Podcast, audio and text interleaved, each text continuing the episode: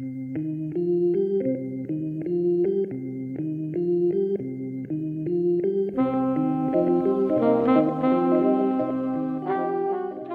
everybody. Welcome to the Unscientific Method, where we unpack the research and lives of young scientists doing amazing things all around us. Today, we have on Cindy Shaheen, who did her undergraduate degree at Carleton University in a combined honors in biology and physics. While at Carleton, she performed research on acoustic signaling in bark beetles, caterpillars, and butterflies, and on theoretical population ecology. She's now working away at her PhD, which started out at McGill University in Montreal, and the lab has moved all the way out west to the University of British Columbia. She's studying the structure of supercoiled DNA in the lab of Dr. Sabrina Leslie. Welcome, Cindy. Hello. Glad to be here. Yeah, we're excited to have you. Um, I have to admit, the last time, the last few times, I should say, that I used the term supercoiled, it was to describe, it was the nerdiest way to describe me being incredibly anxious and like reactive. And I was like, I'm just feeling supercoiled today. and I couldn't, kind of like the, the nerdy version of high strung, I think. Uh, yeah, I guess that means a lot of sense. Uh, when I use it, I'm just talking about like twisting up the DNA and then you twist it up so much that it starts to feel all of that force and all of that tension. So kind of uh, I can see how I can use that to mean anxious. yeah, yeah, yeah. A similar a similar idea in that sense. Can you tell us a bit about what supercoiled DNA is? Uh, yeah. So um, DNA, just in case you're not aware, is a long molecule that you normally have that ladder that's twisted up in a double helix, like you see on all of those science sculptures. Um, but in one, one of your cells, you have about two meters of DNA. So for the DNA to fit in your cell, it has to be twisted up. Uh, because if you just crumple it all and shove it into a cell, then uh, imagine when you take headphones out of your pockets and all the wires are tangled up, it's completely unusable. Uh, so when I'm talking about supercoiling in DNA, I'm talking about when the DNA gets twisted up more than it normally is or less than it normally is in order to be properly compacted. Okay, so so it's this different twisting of DNA. And why is this something that we're interested in studying? Uh, well, like I already said, when you twist it up, you start to put a lot of force onto the DNA, and this can cause all sorts of interesting changes to the DNA structure that you wouldn't have otherwise. Um, so, for example, the change that I'm always studying is. Uh, I mentioned that DNA is that ladder where you have the um, rungs between the double helix. Um, when you have enough supercoiling, uh, specifically when you untwist it enough, you can get that ladder to break apart and open up at predictable predictable places in the DNA. And I'm really interested in studying this because a lot of other pieces of cell- cellular machinery, like enzymes, which are specific types of proteins, can now bind onto that DNA and start doing things that are helpful for the cells. Oh, very cool. Okay, so when you have specific structures of DNA, you get different enzymes and proteins that are recruited to it? Uh, yeah, exactly. And how does this affect how a cell behaves? On the DNA side of things, the cell needs to have some way of triggering which pieces of the DNA are being read at different times, uh, for example, to express genes. And this is called gene regulation. This is how we make sure that like the cells in your eyeballs uh, express eye cells and not, say, toenail cells. um, That's awesome. Cool study I read. They made fruit fly eyeballs, uh, no, a fruit fly knee express fruit fly eye cells. Did did it see? I don't think it see? saw, but okay. it did like grow an eye on its knee. Whoa, that's that's that's crazy. Okay, so so speaking to the importance of gene regulation, yes, we want our eyeballs in the right spot. exactly. Um, now, DNA and the cell itself is incredibly complicated. There's a whole bunch of different ways that it goes about regulating genes and determining what gets expressed when. And one way that it can go about doing this is by having these structural transitions recruit different proteins to it in order to signal that this is when and where a certain gene should be expressed. Okay, that makes sense. That makes sense. It's funny because I, I usually I think in my day to day I think about gene expression really as a product of like all these extrinsic factors that are coming in and I never really think about the structure of the DNA itself and how that may affect how those genes are being transcribed and and how the cell is behaving in that sense. Oh yeah, it's uh, really cool. Um, part of my love, I'm a biophysicist by trade, which means that I'm in between. Uh, I take the tools that we learn in physics and apply them to the questions that we have in biology. And part of that is to look at DNA more as a long polymer, and this is the force on it, and this is how it changes structure, as opposed to how say a biologist might look at the signaling that you get from other cells, a psychologist might look at how um, your day to day life and the stresses from there can affect you on a physiological level, or a biochemist can look like how there's chemical modifications happening to the DNA. And all this is important to figuring out exactly how gene regulation works. Um, and we just all come at it at different angles, fill in different pieces of the puzzle. Yeah, very cool. Did you were you always kind of a physicist at heart, or was it more biology to begin with? I know you studied some in- insect behavior to begin with, but but still kind of in a more physics oriented way, right? Uh, yeah. So the honest answer is when I was in high school, I did not like chemistry. So when I was looking for programs in undergrad, uh, Carleton University, which was a local university for me, offered a double major in biology and physics. And I entered that program uh, fully expecting to choose one or the other after first year. But the longer I was in the program, the more I loved that intersection between the two of them. And I've always really been drawn to the biology questions, but I've always really loved the way that physics tackled problem solving, where you try to like model things with math and then find ways to prove your models and you uh, make graphs of everything. Um, so for example, the insect acoustic lab, what drew me to that lab in the first place, uh, one, I was interested in animal behavior, but also acoustic signals are a very physical property where you have the vibrations and you record them and you do a whole bunch of math to then break it down into the spectrum and analyze what's going on, uh, uh, what the signals look like. Uh, so I found that a very appealing way to mix the two together. Whoa, that's so cool. And is this how, it, just as an aside, this is how insects talk to each other through this acoustic signaling? Uh, this particular insect, yes, it differs from species to species. Okay, but, yeah. interesting. Very cool. That's really, really cool. Um, yeah, I, I feel like I've actually recently gotten into this when I went, I came from pretty much a, a basic biology background um, and then have since moved into a lab that's more kind of engineering, engineering and physics forward. And I started to learn some of this modeling and some of this kind of computational work that can really complement the biology that you're doing and really drive it in a way that's super structured and I've loved it. I've really really enjoyed it. So it's pretty cool that that you found that early and that you you've kind of continued to push the edge of both of those.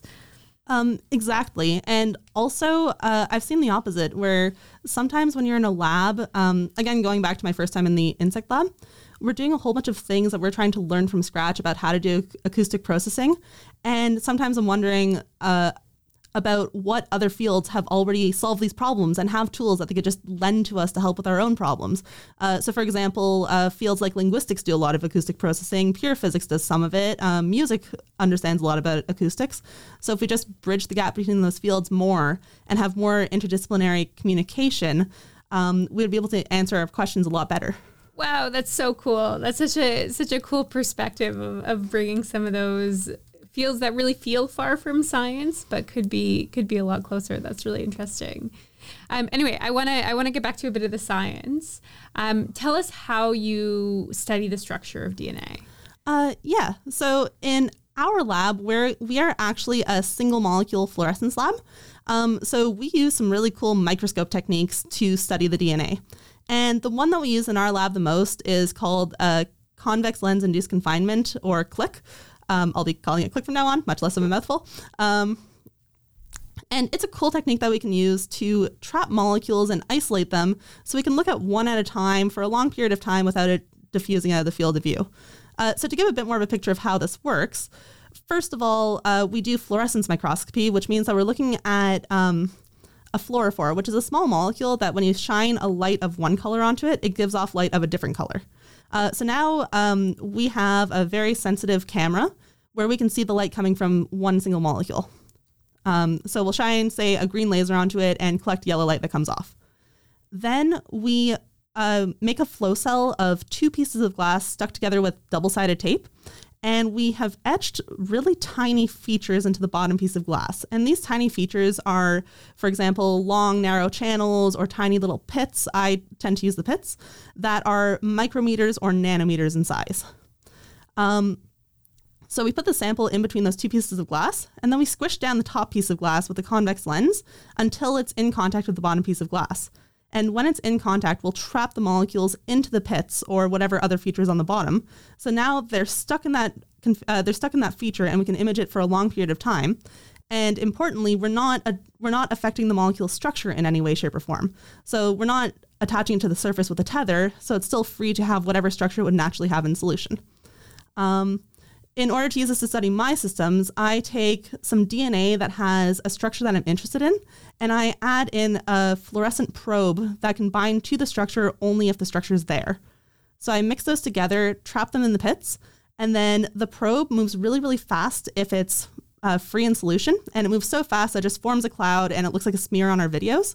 But when it binds to the much, much larger DNA, it slows right down, and now we have a spot that we can see moving around very slowly in the pits and then I'll just trap them, count how many spots I see, release them back into the solution, trap more, count how many there are, and I can do this in a whole bunch of different conditions to see how the condition affects the structure.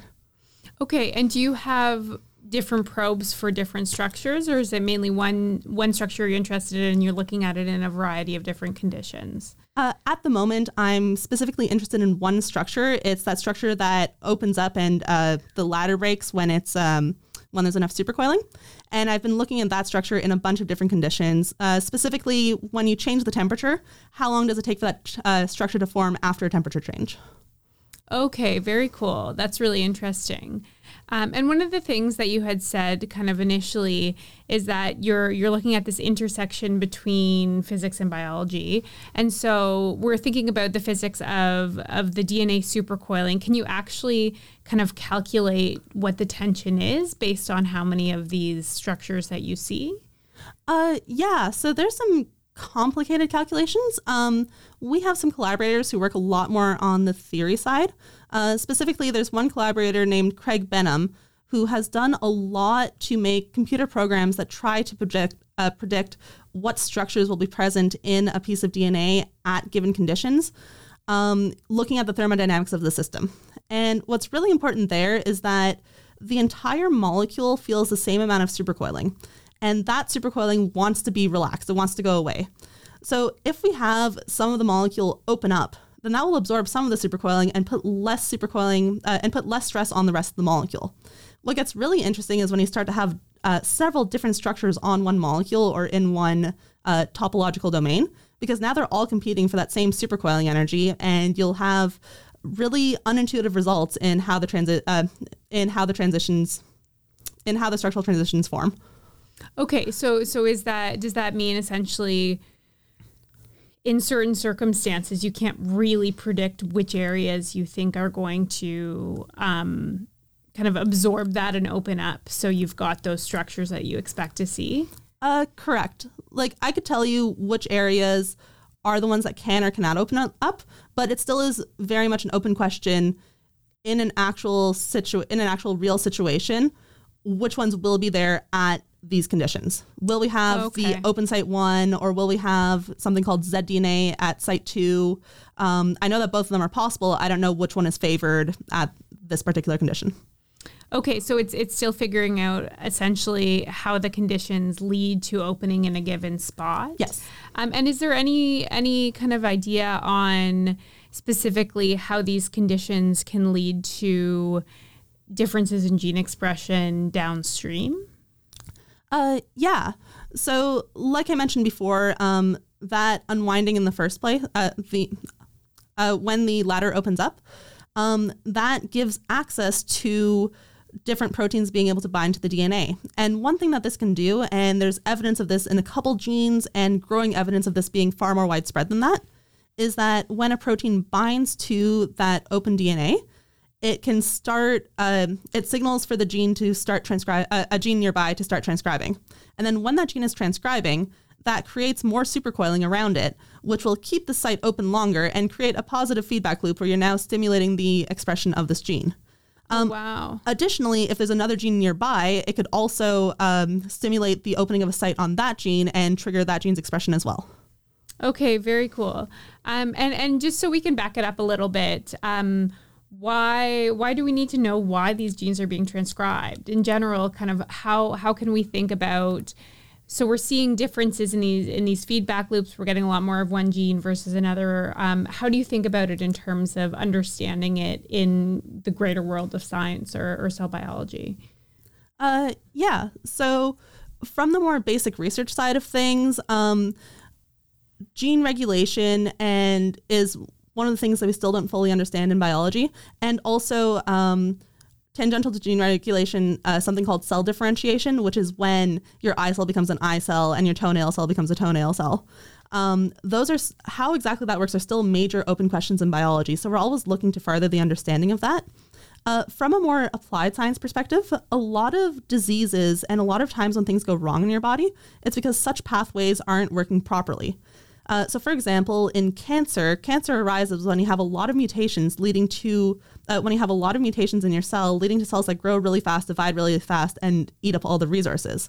And in a lot of cancer cells, they find that there's some genes that are being expressed completely wrong, and we're getting way too much of this gene being expressed than we're expecting.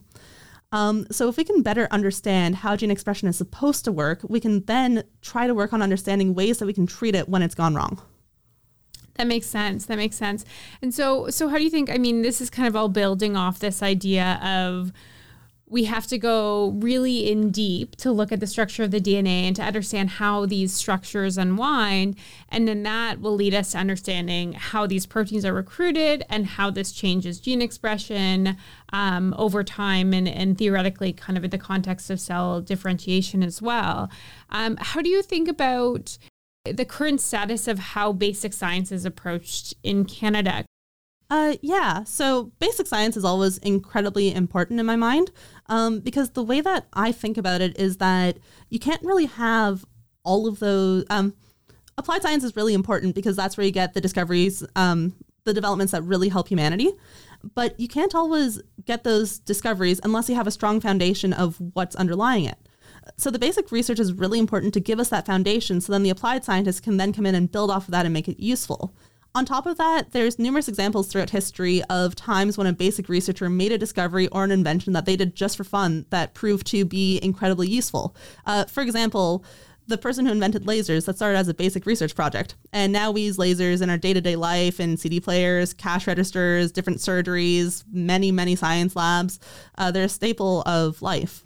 The other example that I can always that I always think of is the uh, discovery of or the research that happened on the magnetic spin of an atom, um, and how that led to the development of magnetic resonance imaging of MRI machines, and how yeah. how pivotal that's been in our healthcare. And so that was basic science too, right? Like oh, exactly. So that's another one. And the other one that I really love is this discovery of a protein called Taq, uh, Taq polymerase where uh, it was a bunch of scientists just studying a thermophile, which is a bacteria that just lives near thermal vents and can survive very um, very hot environments. And they found a protein called Taq polymerase, which is a protein that can transcribe DNA but at high temperatures and it can withstand high temperatures. And that's now a staple protein for an incredibly common biology uh, biology protocol called PCR that labs all over the world use whenever they need to amplify DNA. They're like CRISPR. CRISPR is the other one. Yeah, it's yeah. it's yeah. There's so so many examples of it, and so so it's yeah. It really is so important to give this. Uh, give this basic science kind of a fair shot. Okay, I want to ask a little bit more about you, um, and really, so we we know you've kind of been into biology and physics, and initially, when you were younger, you didn't like chemistry. Did you always like science in general? Did you think you were going to be a scientist? Uh, yeah, I always liked science in general. Um, when I was really really young, I remember seeing a chemistry show that was pretty much a magic show, and then I associated like science with magicians for the longest time. And it's like, what do you want to be when you go, grow up? I want to be a magician or a scientist. I or, love it.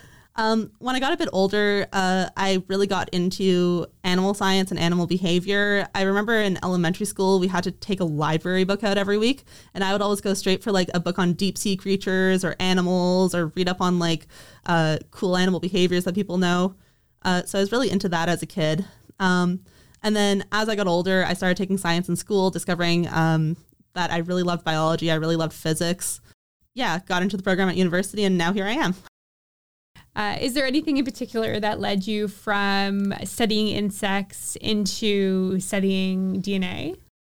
I've always had a bunch of really randomly scattered scientific interests, and DNA and how gene regulation works has always been near the top of that list. Um, I think it started when I was a kid, and my mom, who has a degree in psychology, read a paper once about uh, epigenetics and how environmental factors such as like early childhood stress can cause epigenetic changes in your brain. So I grew up with this term epigenetics, and I was just like, how does this work? This is so cool. What's happening besides just the DNA sequence? What else about DNA can like lead to how the genes are um, expressed and regulated. And there's always been that kind of interest in my mind. Okay, one of the things that I found really cool in the bio that you sent me is that you play the clarinet and yes. you're a novelist, yes. which is really, really, really interesting. And so, what kind of role does still kind of dipping your toe in the arts have in your life, and how does it affect your science? Uh, yeah. So, in my life, I believe very strongly in work life balance. And I believe very strongly that if you spend every single second of your day thinking about work, thinking about science, thinking about all of these interesting problems, you're going to go insane and burn yourself out. Um, I did burn out a little bit after undergrad just because it was so much work and I was working one to two jobs throughout the whole thing. Um, but uh, for example, the playing the clarinet, uh, until COVID, I was always in concert bands. So even when I was the most stressed that, that I could be about school, once a week I would still carve out a couple hours just to go play music. In terms of more of a role that it has on my science, the music aspect I find really helped with some of my leadership skills. Uh, in the bands that I was in, I would get involved in um, some more executive positions where I'm helping to organize concerts, or I would like uh, be section leader sometimes, or I would also know how to like sit back and let other people kind of take the lead. And then the novel writing, very recently, I've been getting really into scientific storytelling and that whole branch of science communication where I'm now trying to look at novel writing in a way where I'm wondering how can I apply the skills of crafting a story which I've been honing for a hobby to my own science writing and my own science presenting to make it a lot more interesting. I'm still kind of new at this. I still haven't fully figured it out, but it's definitely a cool thing to look into. That's incredible. One of my favorite ways to get science information or just kind of read a little bit about uh, some scientific concept is actually through fiction. And so I love, I mean, I think that the most, one of the most recent big books in this area was Where the Crawdads Sing, um, or Where the Crawdad Sings, I think. I can't remember. Anyway, there's a movie coming out right now. It's, it's this beautiful book and it's, it's this real, really beautiful testament to biology and the way she writes is, is quite, quite incredible. The descriptions are really wonderful. I, I just kind of got myself lost in it, and I have this this kind of tiny dream at some point that that this is a really good way to communicate science. And how do you bring science like what we do, um, which is which is for you very molecular and very kind of jargon rich and how do you bring it into the world in in ways like novels and it's it's just so cool have you written any um science based books? Um, I haven't really. I'm a fantasy writer mostly. Um, I like to make up my own worlds. Every once in a while, a little bit of science will sit, slip into it when I start to wonder how did dragons evolve, um, and I start to like approach things from a more evolution based angle. It would be cool to like put more science in my books, but uh, I just have a passion for the fantasy stories. Yeah, that's very cool. But but I think I, I think fantasy in its own way definitely has some science in there. Like if you're developing your own world, you're thinking about how this world functions and how everything around it interacts. And so I, am sure there is. I'm sure there's quite a lot of uh, yourself going into there, or your scientific kind of information. Going. Oh yeah, it's yeah. probably going in in many subconscious ways that I just haven't really uh, articulated or really thought too deeply about. so cool. Are you published at all? Are you uh, publishing? Uh, I am not. Um, I've gotten really good at writing first drafts. I still need to learn how to revise. Oh, that's fair. that's it. I'm sure the the most difficult part of it, going back to it and being like, how do I choose what to include? How do I do this? Yeah. How do I fix that? All those things I said I'll deal with in revisions. How do I fix them? Yeah, yeah. I'm not ready for this yet. I'm gonna write something new. exactly. Yeah. Oh, that's so cool. What a what a really really cool hobby. Okay, we're going to move on to the the rapid fire questions. What is something that you're most proud of? The paper that I published last year, it's my first first authorship and it took me 4 years to write.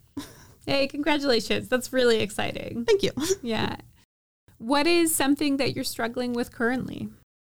I'm currently doing two projects at the same time, trying to get another two publications in the next year or so. And I guess I'm struggling with balancing the two of them with each other and not just like focusing on one completely and letting the other one fall away. Yeah, yeah, yeah. That's that's totally fair. I'm I'm in a very similar position right now where I've got a few different avenues that I can follow up on my project and I'm trying to balance the difference between going down one completely, which may actually be better for my brain sometimes. I think I, have mm-hmm. got a bit of a liberty of, of some time for some of these projects, but instead the approach that I've taken is do everything all at once, which which hasn't worked for me right now on this podcast. Actually, um, we did uh, filming for some of our social media. And one of the questions was, how do you prioritize your time? And I was like, oh, I don't know if I have a good answer for this right now. I don't know. I don't know if you can ask me this question. I pick one thing and I focus on it completely until I get bored of it. And then I realize it's been twice as long as I should have spent on it. That's awesome. It sounds like we've got opposite approaches, but you're making me feel better for for maybe not going one oh, yeah. fully deep one way. it's a difficult thing. It's really hard. Are you looking to finish up soon? I'm hoping to finish next year. Oh, that's great. Okay, so you've kind yeah. of got that end in sight, and that's the yeah, goal. exactly. So yeah. I, I ha- I'm kind of ambitious. My professor and I are disagreeing over when that end date is. Of I'm course. I'm yeah. airing on earlier. She's airing on later. Yeah. So I've become determined to prove that I'm right. yes. Um, for everybody out there, your professor will always want you to graduate later because you are the best and the cheapest labor, and they always want more science. And uh, and you're already trained. Yes, exactly. You're already trained. Um, okay, my last question is Do you have a favorite novel that has inspired you in your writing? My current favorite novel is called Six of Crows by Leigh Bardugo, and it's a fantasy heist story with a very interesting cast of characters. Can't think of exactly how it inspired me in my writing, but I do love that novel and I do like reread every once in a while. nice, that's awesome. Um, do you have an like overall favorite novel overall time, or do you think this is that, it, that's or? it at the moment? Okay, yeah. okay, awesome. That's really cool. I'm just starting to get into fantasy. Nice. Um, mostly because the, there's a bunch of people in my lab who are like, "This is amazing. You should definitely read these things." And I know I'm going to be really into it when I get there. I just, uh, for whatever reason, oh, yeah. haven't stumbled upon it yet. One girl in my lab just convinced me to read a thousand page book by Brandon Sanderson that is the first of a quintet oh four books of which are out. So I read the first one. It was really good. And now I'm just staring and I bought the next three and I'm just staring at how tall that pile of books is. And I'm just like, this is probably a mistake on my productivity. Yeah. it's so true. It's so true. That maybe that's what scared me away from from fantasy a little bit is because often it's these kind of grand stories that go over multiple books, but um but I've gotten some people to recommend kind of like the the more small kind of intro fantasy series so far. Do you have any of those that you'd recommend? Uh, I will say I read a lot of young adult fiction, and I find that that tends to be shorter and like faster reads. It's not as dense on the world building, and it tends to be a much uh, just the general style in that genre tends to be more faster paced. So I find that normally, even if it's a big series, I can read each book in a day or two. Nice. Okay. Um, okay, that's good. Maybe I'll check out some of those. We'll we'll see how that goes. Yeah. Anyway, thank you so much, Cindy. This will this will yes. kind of wrap up our conversation. Um, and this has been Cindy Shaheen. Thank you for joining us. Thank you for having me. This podcast was created with the help of our incredible team at the Unscientific Method. Our storytellers are Shada Swan and Sophia Ramirez. Audio editing done by Candice Ip, Kelly Liu, Richard Xiang, and Jessica Peng. Marketing and promotions are done by Helen Ip. We also have the pleasure of working with Advice to a Scientist and SciCats to create science communication workshops for the young researchers that we have on the show. Thank you to Laura Stankowitz, Candice Ip, and Jen Ma for making these happen. And if you want to let us know how we're doing, request something that you want to hear about, or learn more about the workshops, hit us up on social media. Follow us at the.unscientific.method on Instagram or on Twitter at, at unscientificubc. Send us a message on Instagram, Twitter, or at theunscientificmethod at gmail.com because we'd really, really love to hear from you. Bye for now.